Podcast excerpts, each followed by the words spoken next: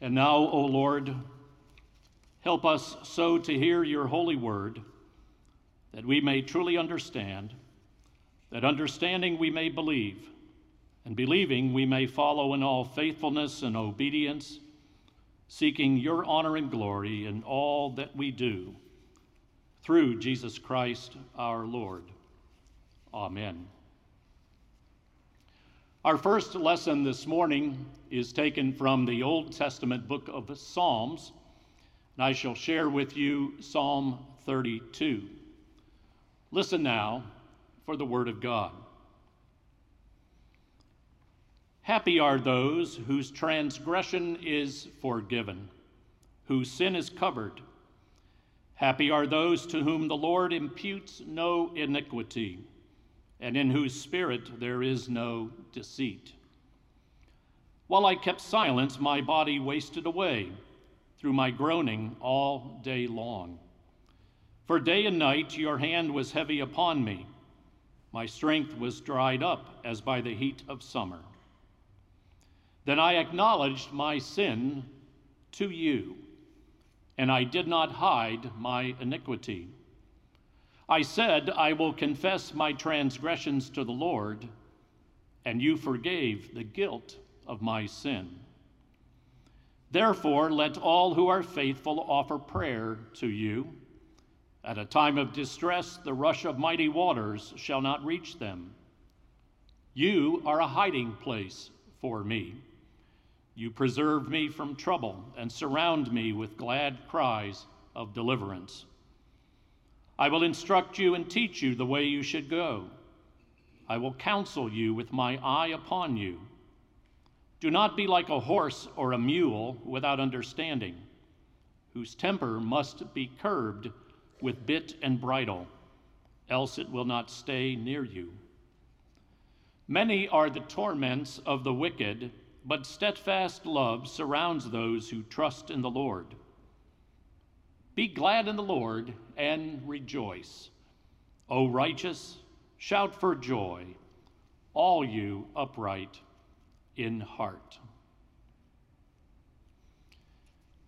And then this morning's second lesson is taken from Paul's second letter to the church at Corinth, chapter 5, beginning at verse 16, and continuing through the end of the chapter, verse 21. From now on, therefore, we regard no one from a human point of view, even though we once knew Christ from a human point of view. We know him no longer in that way. So, if anyone is in Christ, there is a new creation. Everything old has passed away. See, everything has become new. All this is from God who reconciled us to himself through Christ and has given us the ministry of reconciliation.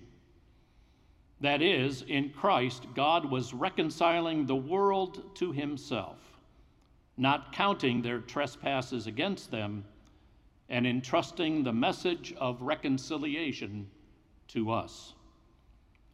So, we are ambassadors for Christ since God is making his appeal through us. We entreat you on behalf of Christ, be reconciled to God. For our sake, he made him to be sin who knew no sin, so that in him we might become the righteousness of God. Friends, this is the word of the Lord. Let us pray. May the words of my mouth and the meditations of our hearts be acceptable in your sight, O Lord, our strength and our Redeemer. Amen. Ernest Gordon's book, entitled Through the Valley of the Kwai, is a true story of life as it was in the prisoner of war camps along the River Kwai during World War II. A spiritual adventure told by a man who lived it, a man who himself was a prisoner of war there for three and a half years, a man who personally experienced the horrors of such an existence and lived to tell about it. Ernest Gordon was a skeptic, a doubter, a non believer when he was first captured. And life in that prison camp was indescribably horrible. The prisoners of war were diseased, starved, tortured, and overworked. The guards murdered prisoners openly by bayoneting, shooting, drowning, or even decapitation. They murdered them by working them beyond human endurance, starving them, torturing them, and denying them medical care. Needless to say, morale in the prisoner of war camp was very, very low. The prisoners felt defeated, afraid, and hopeless. And so they turned to religion. But it was the wrong kind. Their religion was selfish. Look, Lord, I'm in trouble here. I will speak well of you if you'll just get me out of this. Don't worry about the others, just help me. But when the crutch of selfish religion didn't work for them, then they just threw it away. And next, they tried the law of the jungle survival of the fittest, every man for himself. And so they stole from each other, they cheated each other, they cursed, and they fought each other. The weak were trampled, the sick ignored, and the dead forgotten. Hate for some was the only motivation for living. And then they moved on into despair and indifference. They allowed deadly snakes to crawl right over them. They didn't care. Death called to them from every direction. It was in the air they breathed. It was the topic of every conversation. It was easier to die than to live. But then, all of a sudden, everything changed. It turned completely around. Their despair gave way to hope. Their hatred was turned into love, and their curses were replaced by prayers. Their complete indifference became radiant faith. But how? What happened? What caused this miraculous transformation? Simply this a new prisoner came into the camp, and his name was Dusty Taylor, Dusty Miller. And he came into that prison camp, into that horrible existence as a Christian, and he just simply lived out his faith. He seemed to have the answer Somehow, Jesus Christ was in Dusty Miller. He radiated Christ and the Christian lifestyle. And every day, he served God by serving his neighbors. He put others first. He shared his food and medicine. He, he cared for the sick and the injured. And each night, even though he too was exhausted, he made his way through the camp, checking on others displaying the amazing quality of Christ like love. His spirit was contagious, and others began to act like him, and the Christian faith spread through the camp like wildfire. Yes, the whole life of that prisoner of war camp was transformed. They helped one another. They cared for one another. They prayed for each other. They gave their lives for each other. And they even started a university in the prison camp, a library, a drama society, an orchestra, and they built a church in the jungle. All because one man, one man, began sharing his faith by living it. Now, you may be wondering what happened to Ernest Gordon and Dusty Miller. Well, Ernest Gordon survived and he wrote the book. And then he was called to the ministry through that experience in Kwai, and he became the dean of the chapel at Princeton University. What happened to Dusty Miller? Well, the guards turned on him. They couldn't break him, and so they hated him. They despised his goodness, and so they actually crucified him like his master. He died strung up to a tree. Now, I believe this remarkable true story shows us dramatically what the Apostle Paul was talking about in his second letter to the church at Corinth when he said this So we are ambassadors for Christ, since God is making his appeal through us. Yes, he has entrusted to us the message of reconciliation and wants us to pass that on to others. We are called to be God's representatives, God's witnesses, God's light in this very dark world. Dusty Miller understood that and he lived it. The question is how is it with us? What about our influence? How well do we represent God? How can we effectively share our faith with others. This morning, I'd like to suggest three basic answers reverently, relevantly, and redemptively. So let's take a look at these one at a time and see how we are doing as ambassadors for Jesus Christ. First of all, I say reverently meaning the ambassador for Jesus Christ shares his or her faith with others reverently. That is, with reverence for God and with respect for others, with humility and with kindness. And I believe we have to be very careful to not be arrogant or presumptuous or obnoxious when we try to share our faith with others.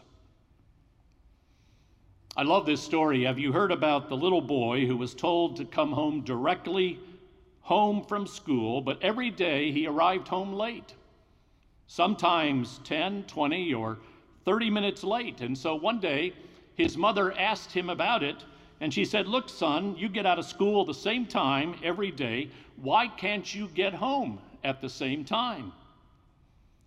And he told his mom, he answered by saying, Well, mom, it all depends on the cars. And she asked, Well, what, what do cars have to do with it? And the youngster explained, The safety patrol boy who takes us across the street makes us wait until some cars come along so he can stop them. Now, I share that story because we can get so caught up in our own self importance, can't we? And sometimes folks do that as they try to share their faith with others. They forget about reverence for God and respect for others. Let me show you what I mean. A very bright ministerial student was sent to be the pastor of a small church out in the country, and he was offended. He felt that this small church was beneath him. Now, the Saturday morning before his very first Sunday service, an elderly church lay leader stopped by the church manse to visit with him. And this man asked that young pastor, Do you have your sermon ready? And he answered, Well, the sermon is the least of my worries. I'm well trained, and I'm not going to need much preparation to preach to this very uneducated congregation. The lay leader smiled. He patted him on the shoulder and he said, Well, I'll be there and I'll be rooting for you. And so the next day, on Sunday morning, the young minister strode into the pulpit arrogantly, pompously, and, and then two minutes into his sermon, he went blank. He stood there mortified, unable to speak, unable to say anything, and, and finally he lowered his head. He, he stammered out an apology, and he humbly walked out of the pulpit and out of the church. And he sat down under a tree in the little cemetery next to the church, head down, tears welling up in his eyes, but he just sat there in stunned silence. Suddenly, that same elderly lay leader sat down beside him. And the young pastor said to him, It was horrible, wasn't it? And he answered, Oh, it wasn't that bad. I, I think that you have a wonderful future in the ministry. You are bright, talented, committed, well educated. But you know what? I've been around a while, and if you'll let me, I'd like to make just one suggestion. And then he said to that young pastor, Every Sunday, if you could walk into the pulpit the way that you just walked out of it, everything will work out fine. So, what was that old guy talking about? Humility, reverence, reverence for God, and respect for people. And that's the first thing that we need to remember when we start out to share our faith with others, to do it reverently. And then the second word that I would suggest to you is to do it relevantly. The ambassador for Jesus Christ shares his or her faith with others relevantly. And that word relevant means bearing upon or connected with the matter at hand. This means that we need to show people that the Christian faith can work for them now. It can touch their lives, it can change their lives, it can save their lives. And we're not just speaking high sounding words up in the air, we are sharing a Savior, a Savior who can hear their cries, heal their hurts, calm their fears, and give meaning to their existence. Remember with me the story about the fifth grade Sunday school class learning a Bible memory verse. Now, there were 10 kids in this class eight girls, two boys.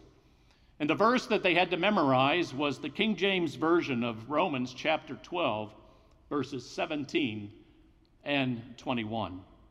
It reads as follows recompense to no man evil for evil, but overcome evil with good. Well, the eight little girls in the class got that immediately, followed pretty quickly, quickly by one of the boys. And so nine of them had learned the verse and they had said it out loud, but the other boy couldn't say that word, recompense. The other children began to laugh at him, tease him and especially his little buddy who was seated beside him, elbowing him and calling him a dummy. And finally, that little boy, he, he, closed his eyes tightly, and with every ounce of energy within him, he painstakingly blurted it out Recompense to no man evil for evil, but overcome evil with good.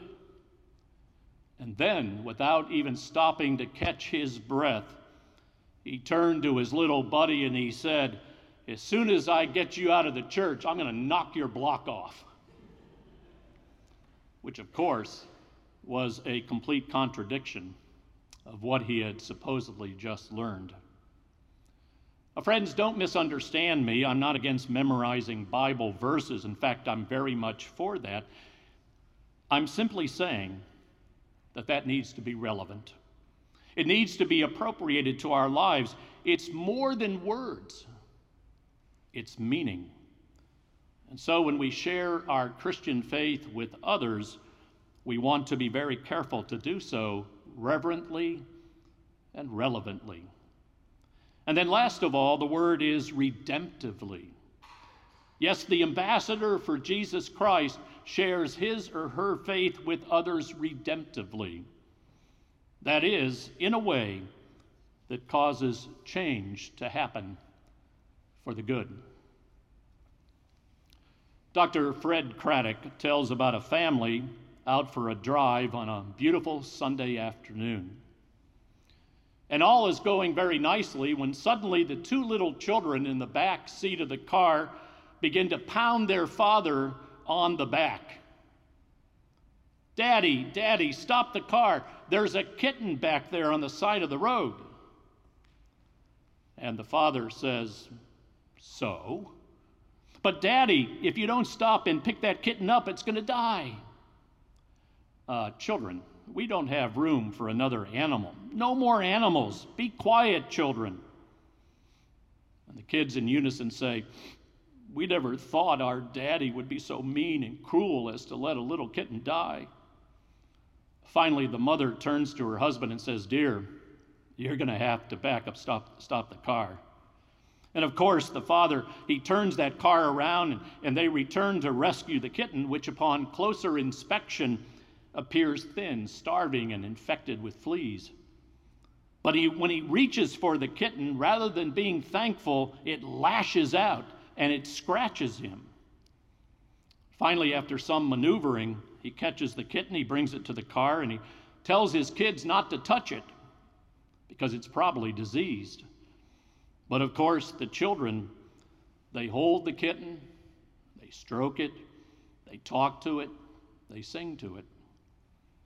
And when they get home, the children feed the kitten, they bathe the kitten, they fix it a comfortable bed, they give it some toys to play with, and they hug that kitten a lot. And so weeks go by. And then one night, the father is sitting alone in the den reading a paper when something rubs against his leg and then jumps into his lap and curls up lovingly with him. And of course, it's the kitten. So the father reaches down to tenderly stroke the cat. But this time, the kitten does not hiss at him or scratches him. Instead, it purrs contentedly and it snuggles down and falls asleep. Oh, wait a minute. Is this the same cat? In a way, no. It's not the scared and the injured creature from before. This cat has been changed. This cat has been redeemed. Now, what changed it? Simply love. And that's what love can do. And so, friends, if you want to share your faith with others, that's how to do it. To do it with love. Yes, the ambassador for Jesus Christ shares his or her faith with others, shares that faith reverently, relevantly, and redemptively. And so I pray that God's Spirit may guide us to be faithful witnesses whenever and wherever we are. We are to bring God's light to this dark world. Ambassadors for Jesus Christ. Amen and amen.